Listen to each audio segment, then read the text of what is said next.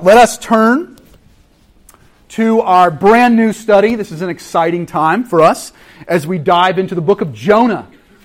It's a story that probably is familiar to everyone here, I'm going to guess, because even if you're not a regular attender at a church, the story of Jonah and the whale is something that um, permeates even popular culture. You, have even if you if you grew up in America, you've probably heard this story at some point. We're going to read from the first chapter. And so you're welcome to look on the screen behind me, or you'll find it printed in your bulletin, or you may have even brought a Bible. And you're welcome to read it in that also. It's a little longer than average, but um, it's an awesome story. I'll use this mic this morning so I don't have to yell. Jonah chapter 1. We're going to start with verse 1. Now the word of the Lord came to Jonah, the son of Amittai, saying, Arise, go to Nineveh, that great city, and call out against it, for their evil has come up before me. But Jonah rose to flee to Tarshish from the presence of the Lord. He went down to Joppa and found a ship going to Tarshish. So he paid the fare and he went down into it to go with them to Tarshish, away from the presence of the Lord. But the Lord hurled a great wind upon the sea, and there was a mighty tempest on the sea, so that the ship threatened to break up. Then the mariners were afraid, and each cried out to his God, and they hurled the cargo that was in the ship into the sea to lighten it for them. But Jonah had gone down into the inner part of the ship and had lain down and was fast asleep. So the captain came and said to him, What do you mean, you sleeper? Arise, call out to your God. Perhaps the God will give us a thought that we may not perish. And they said to one another, Come, let us cast, lot, cast lots, which basically means let us roll some dice. And let's try to figure out that we may know on whose account this evil has come upon us. So they cast lots, and the lot fell on Jonah. Then they said to him, Tell us, on whose account this evil has come upon us? What is your occupation? And where do you come from? What is your country? And of what people are you? And he said to them, I'm a Hebrew, and I fear the Lord, the God of heaven, who made the sea and the dry land. Then the men were exceedingly afraid and said to him, What is this you have done? For the men knew he was fleeing from the presence of the Lord because he had told them. Then they said to him, What shall we do to you that the sea may quiet down for us? For the sea grew more and more tempestuous. And he said to them, Pick me up and hurl me into the sea, then the sea will quiet down for you. For I know it is because of me that this great tempest has come upon you. Nevertheless, the men rowed hard to get back to dry land, but they could not, for the sea grew more and more tempestuous against them. Therefore, they called out to the Lord, O Lord, let us not perish for this man's life, and lay not on us innocent blood, for you, O Lord, o Lord have done as you pleased you. So they picked up Jonah and they hurled him into the sea, and the sea ceased from its raging. Then the men feared the Lord exceedingly, and they offered a sacrifice to the Lord and made vows. And the Lord appointed a great fish to swallow up Jonah. And Jonah was in the belly of the fish three days and three nights. I've got a little GIF for you. And I don't, want to get into the debate whether it's a GIF or a GIF. This is called QWOP. You guys ever played QWOP? It's very difficult. Up, oh, and you're done. Okay. The reason I have this GIF up here this morning is because I want to, I want to show to you what it feels like to run in a dream. You guys ever run in a dream before? Anybody? You can s- switch off the GIF. It'll, it'll distract us all, including myself this morning. I remember when I was in middle school and I had a dream. and um, it was easily, it was the middle of the night. I'm not sure what time it was, but I was being chased down my street. Not the street that I currently lived on, the one I'd grown up on. And I was being chased by a man with a knife. Well, let's be more accurate. He had a lot of knives. In fact, his fingers were knives. He was something along the lines of Freddy Krueger, if you've ever seen the Friday the 13th movies. I hadn't seen those movies. But there was a man with knives chasing me down the middle of the street. And, and just like QWOP, which you saw behind me, uh, it's, a, it's a game on your computer. For some reason, when you dream, your legs are jelly or lead. Those are the only two options. You know what I'm talking about? You're trying to run from this great evil, this great thing that's coming after you, and you simply cannot get your legs to work properly. I don't know a psychologist could explain to you why that occurs in a dream, but this morning I'm just here to state the fact. And the reason I'm here to state the fact is I want to try to get across to you a little bit of the futility of running from God. That is a big part of chapter 1 here of Jonah. It is this, this lead legs, shall we say, of trying to escape from the presence of God. I want to talk this morning uh, about a few things uh, about what it means to try to run from God. And I want to do it in the context of light. Because one of the things the Bible talks about from very early on, including Genesis, is that God is light. And He brings light and life to of all of us. Jesus said, I am the light of the world. And one of the other things that Jesus talked about was the fact that when a person loves darkness, they will run from the light. And I think that's precisely what we find here this morning in the story about Jonah. I want to explain it to you in three different ways. If you have your bulletin in front of you, or if you are a note taker and you like to take some notes, it's right here. We're going to talk first about the exposure to the light then we're going to talk about running from the light. And then we're going to talk about falling into the dark, falling into the abyss. The story of Jonah is for good people. It's for successful people. It's for the achievers. It's for the clean. It's for the pretty. It's for the hardworking and the go getters, the people who know how to get things done, who know how to hustle.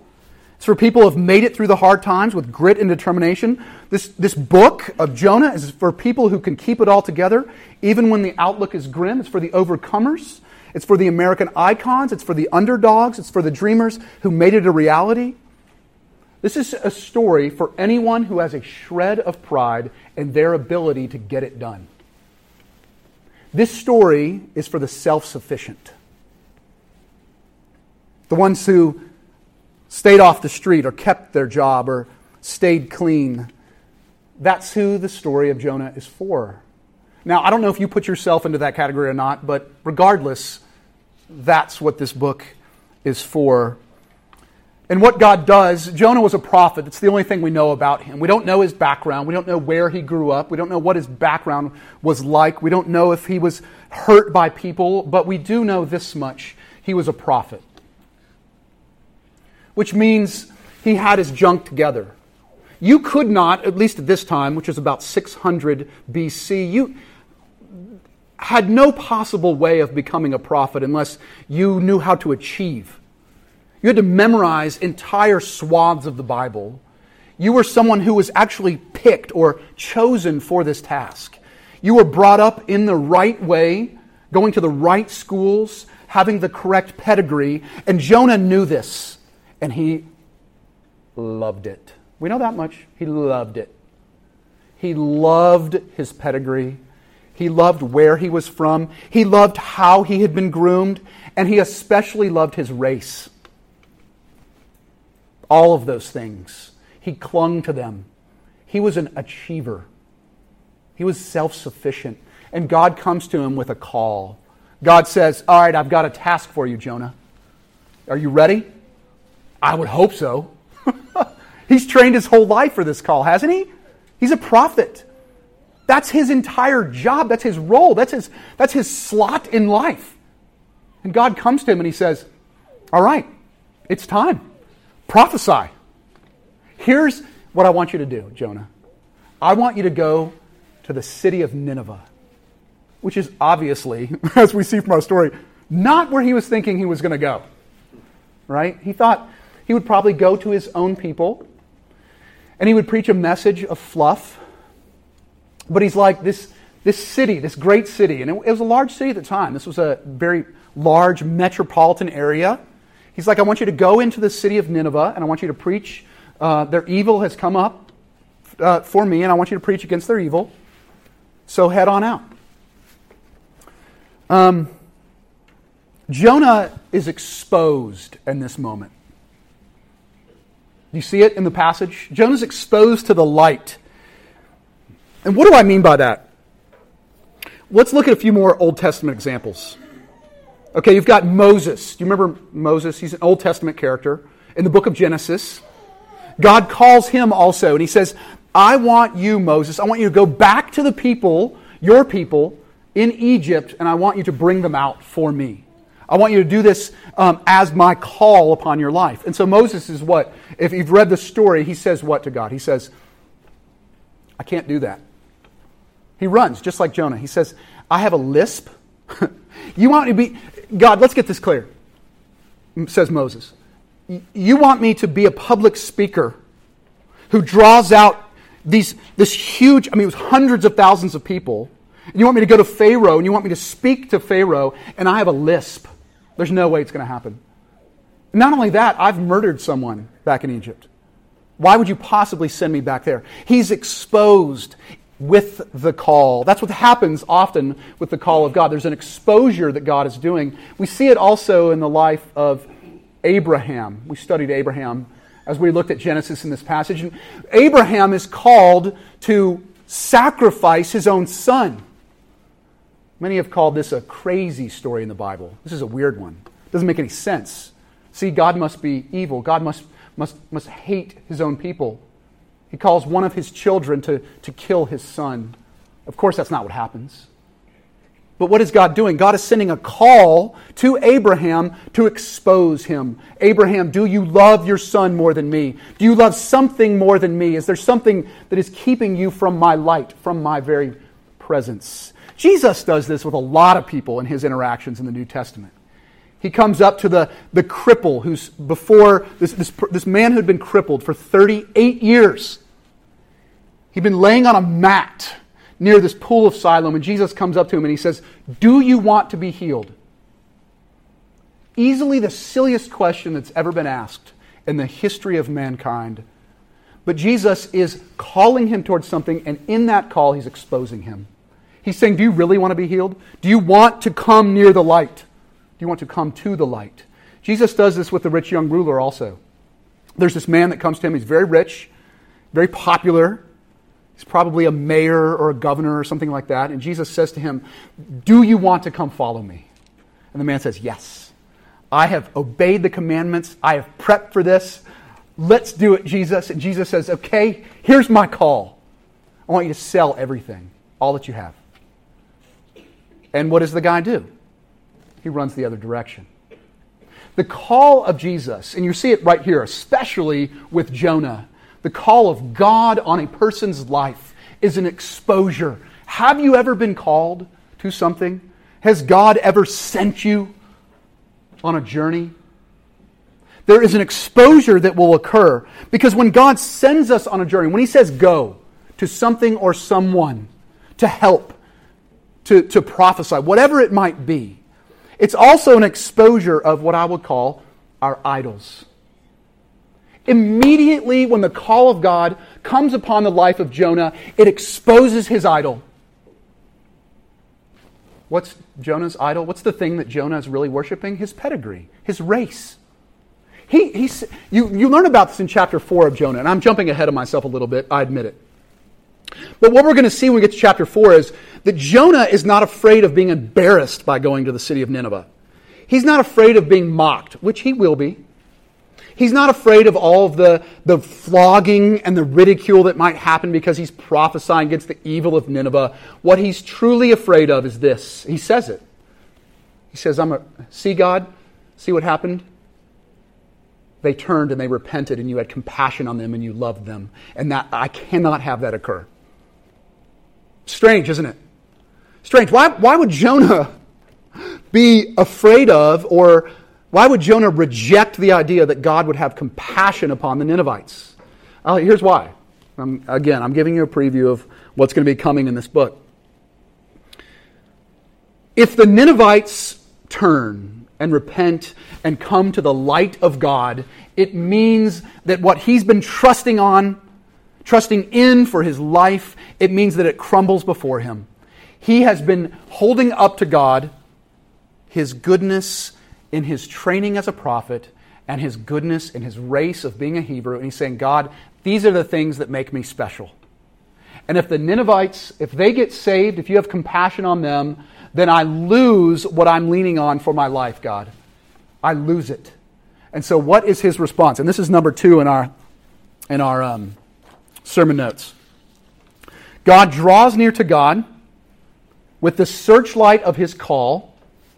And there are basically two responses that anyone, including Jonah or us, can have to the searchlight of God's call. We can lean into it or we can run. Those are the basic two options. Um, in the story of Abraham, you're going to see someone in Genesis, you see someone who leans into it. God says, Abraham, I want you to take your son, the son that you love, and I want you to sacrifice him, which is a huge deal. And Abraham leans into God. He says, Will not the God of all do right? He trusts in God, and he follows through on God's call for him. Now, God, of course, rescues in that passage. He does not allow him to kill his own son, he provides a sacrifice of his own, which points towards Jesus. But the other option for anyone, for Jonah, for us, is to run in the opposite direction. To run from the light. You know, I was trying to think how to picture this in my head this week. I was like, what are, what are the things I look to? What are, what are the, the idols or the, the things I look to for happiness or to get me through the tough parts of life? And I was like, really? And you can construct almost anything outside of God to try to get you through the hard stuff of life a career, a child, children, parents, um, a substance, food, drugs, alcohol, you name it. Um, we all find things that we decide usually early in life, are going to be what carry us through the troubles of life. We, we pick something. I don't know what yours is, what the thing you picked is. But as God's call moves into your life, it will begin to expose those things. The things you look to when trouble hits, right? Um, if you want to know what yours is, if you want to just get a clue into what your the thing that God's call exposes in your own life, usually check your, where you get angry. Where do you get angry? That's usually the spot. It's like God's little dashboard light of saying, that's the place where you are looking to something outside of God for your okayness, for your goodness, for your righteousness. That's how we operate as human beings. You had a bad day, I got to shop it off, right? You had a bad day, I've got to drink it off. I got to eat it off. I mean, you name it. We, we all pick something that we look to. Or if you're in the case of Jonah, he picked his, his race, he picked his class, he picked his pedigree, and he said, That's the thing I'm going to look to when trouble hits in my life. That's going to get me through. So God comes after him in that very area. And God says, I have got a, a higher calling. My light is the thing that's going to come into your life. Y'all, let's look at his foot race. Let's, let's, let's explore it. As we explore our own foot race. Now, I don't know where each of y'all are at today in your own relationship with God or non relationship with God. But I do know this I do know because of what Scripture teaches, God pursues every single one of us. It's part of that song that we read. That He will bring His light into all of our life. And that the key is that He wants to be near us. He wants to be near us. But when He draws near to a human being, it always exposes what that person is looking to outside of God for their okayness, for their enoughness. I will be okay, I will be enough if I have XYZ in my life. Here's how it plays out for Jonah. He runs from God because he does not want to be exposed. He is deathly afraid of finding out what really he's leaning into for his hope, for his okayness, for his enoughness. He gets on a boat that's headed in the opposite direction of the place God calls him to. Nineveh's over here. If you looked at a map, I don't have one with me. Nineveh's over here. Tarshish is over here. So he goes that way, the opposite direction from Nineveh. And he's like, I think I can get away from God. He's sleeping down in the bottom of the boat. And the light eventually catches up with him. The captain comes down where he's sleeping, right? He's taking it easy. This is how it works. Um, when we found something besides God to be the happiness and satisfaction of our life, it's not something that ruins our life immediately. Rarely, rarely does it ruin our life immediately. It's a slow process of drifting and fading away from God. And that's what's happening here in our story. He's asleep, he's taking it easy. He's down in the bottom of the boat. But the captain comes in, and here's how it plays out, y'all. He says, Get up, wake up. You, you've got to face this. You've got to face the fact that you've brought a storm into all of our lives. This happens to us, even as human beings. We, we bring our family into the storm, we bring our friends into the storm, we bring our neighbors into the storm, and y'all, they begin to ask questions. Is anyone asking you questions about the storms in your life? Anyone? Is anyone asking you why you are hiding something? It could be the captain. It could be. Is there anyone who has noticed something about the patterns in your life that you don't want them to notice? This is how it, this is how it happens for Jonah. This is often how it happens for us. We get caught out by the people around us. And y'all, the people around us, if they love us, just like these men on this boat, right? They don't even know Jonah. He just paid the fare to ride on this boat. But they're like, look, we really don't want to throw you into the ocean. Like, they were kind people. They were like, you brought something onto this boat. You, you've, you are, it's obvious you're running from God. There's a storm around you that you are sucking people up into like a hurricane in your life. And we love you. We don't want this to make you go down. That makes sense, right? The people around you, they're like, you, let's help you. And so they're like, guys, everyone row super hard for land. Like, let's not, let's not throw this guy into the ocean. And so they're, although the problem is that the storm, it says, became more and more tempestuous. It's kind of like the hurricane that's about to pound Florida, South Carolina, North Carolina. Let's pray for those folks. But it gets worse, and they realize there's no way we're rowing to land. There's only one option. We got to throw Jonah overboard. I called this point, this is our final point. We're wrapping up with this. I called it falling into the dark. The weird thing about the story of Jonah, about the story of our lives, is that um,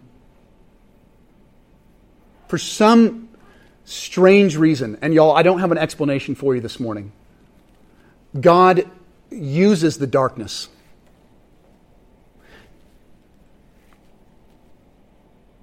There's a sweet mercy to the darkness. You're going to see it next week as we dive into chapter 2. You're going to, you're going to see the sweet mercy of God as Jonah gets thrown into this darkness. Um, everyone fears this place. This idea of being thrown into the ocean, right? The ocean in the Old Testament, well, in the New Testament also, it represented the chaos of, of being alone. It represented de- the depression of being alone. It represents death, really, ultimately. It's often painted that way in the Old Testament. But everything is stripped away in the belly of darkness. Um, there, there's an inability for Jonah to call out and say, Hey, everyone, look how special I am. I went to the right schools. I'm a prophet. And not only am I a prophet, I'm a Hebrew.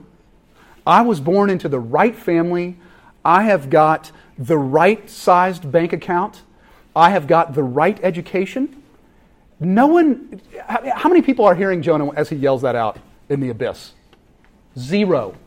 Zero. The abyss is a place where we face not only ourselves, but we face God.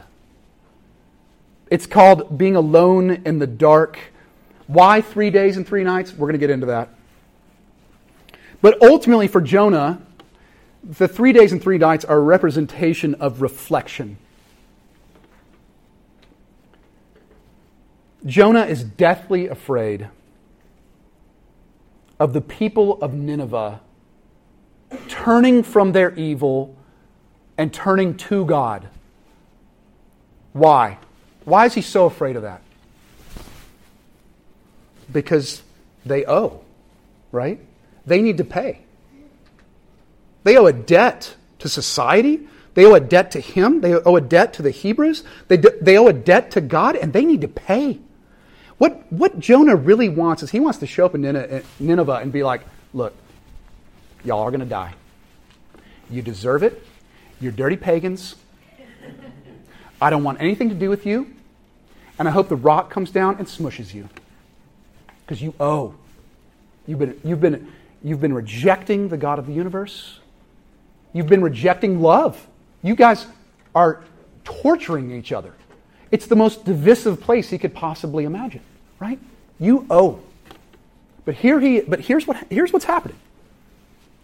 He's now in the belly of the darkness. He has three days and three nights to reflect. And guess what he's going to reflect on? What he owes. Right?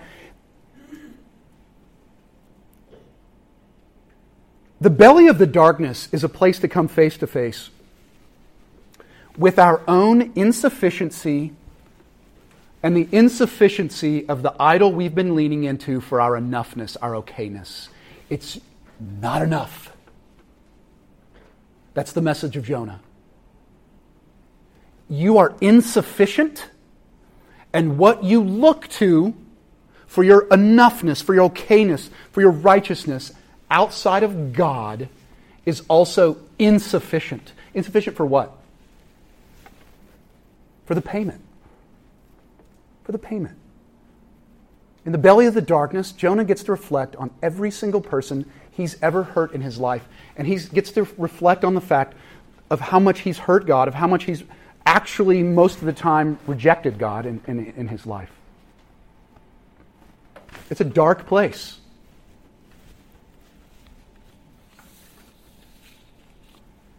And so we conclude. You know,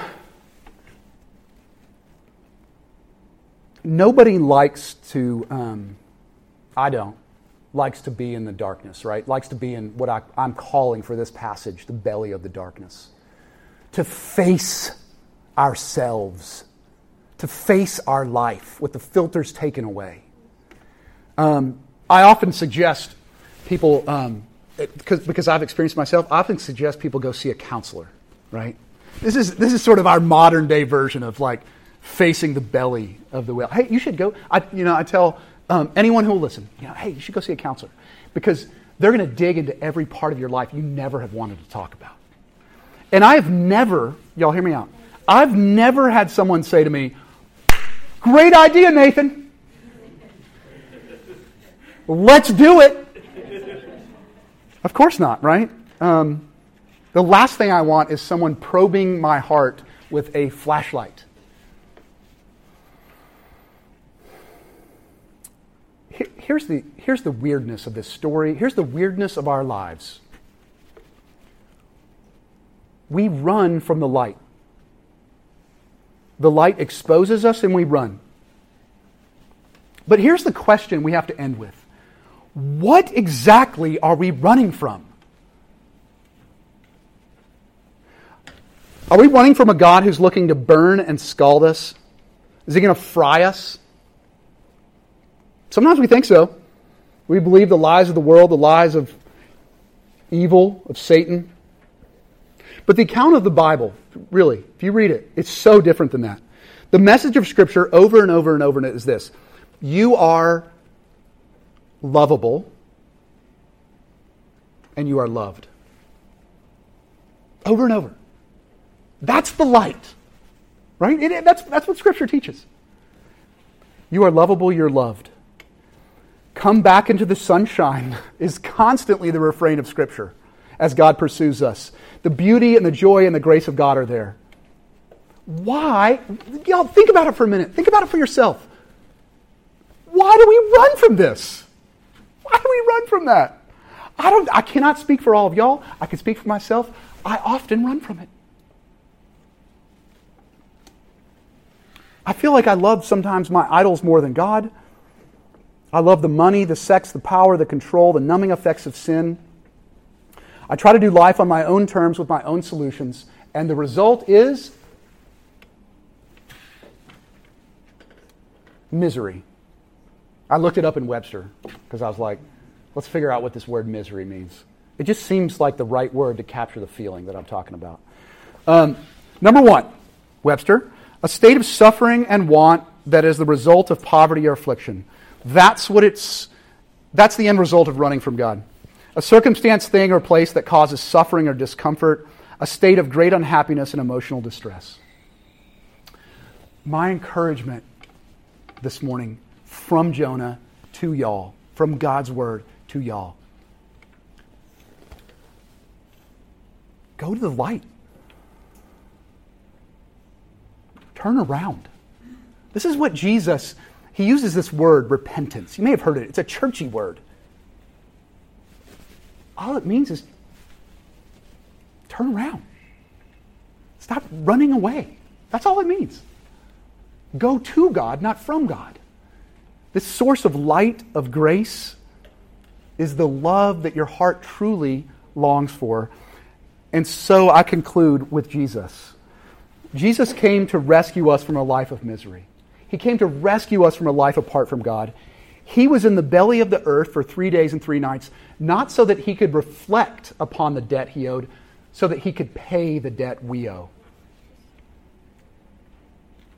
That's why Jesus was in the belly of the earth three days and three nights, so that he could pay the debt that we owe, so that we could be free, so that our debt would be gone. He brings us to the light, wraps us in the light, and puts the light into us. John chapter 3, starting with verse 16. For God did not send his Son into the world to condemn the world, but in order that the world might be saved through him. For God so loved the world that he gave his only Son, that whoever believes in him should not perish but have eternal life. Whoever believes in him is not condemned, but whoever does not believe is condemned already because he has not believed in the name of the only Son of God. And this is the judgment. Y'all catch this. Verse 19. And this is the judgment. The light has come into the world, and people love the darkness rather than the light because their works were evil. For everyone who does wicked things hates the light and does not come to the light, lest his works should be exposed. But whoever does what is true comes to the light, so that it may clearly be seen that his works have been carried out in God. Jesus made the way for us to come back to the light. He paid the debt that we might run back to God as he runs to us. May you be encouraged this week as you reflect upon the fact that Jesus has made a way for you to return to the light of God. Let's pray.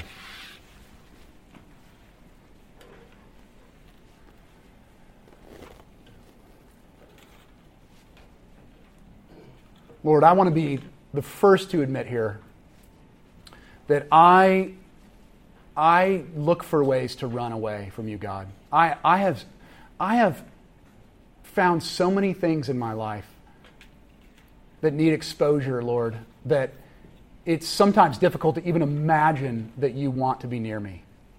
And yet, your scripture goes so far beyond that, Lord. Not only do you want to be near us, Lord, you're the one that chases us, that pursues us, that finds us, that redeems us. Lord, I pray for anyone here this morning, Lord. I pray that today would mark the day, September 1st, 2019. Lord, that they would turn back to you. Turn away from the thing they know is pulling them away from your love, is yanking them away from your goodness, Lord, is causing us to run away from you.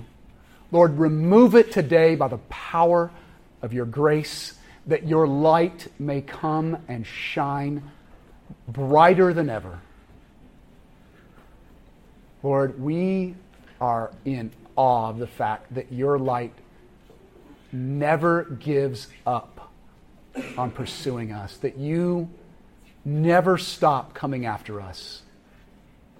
Thank you, God. Thank you, Jesus. Thank you for the story of Jonah. And it's in Jesus' name we pray. Amen.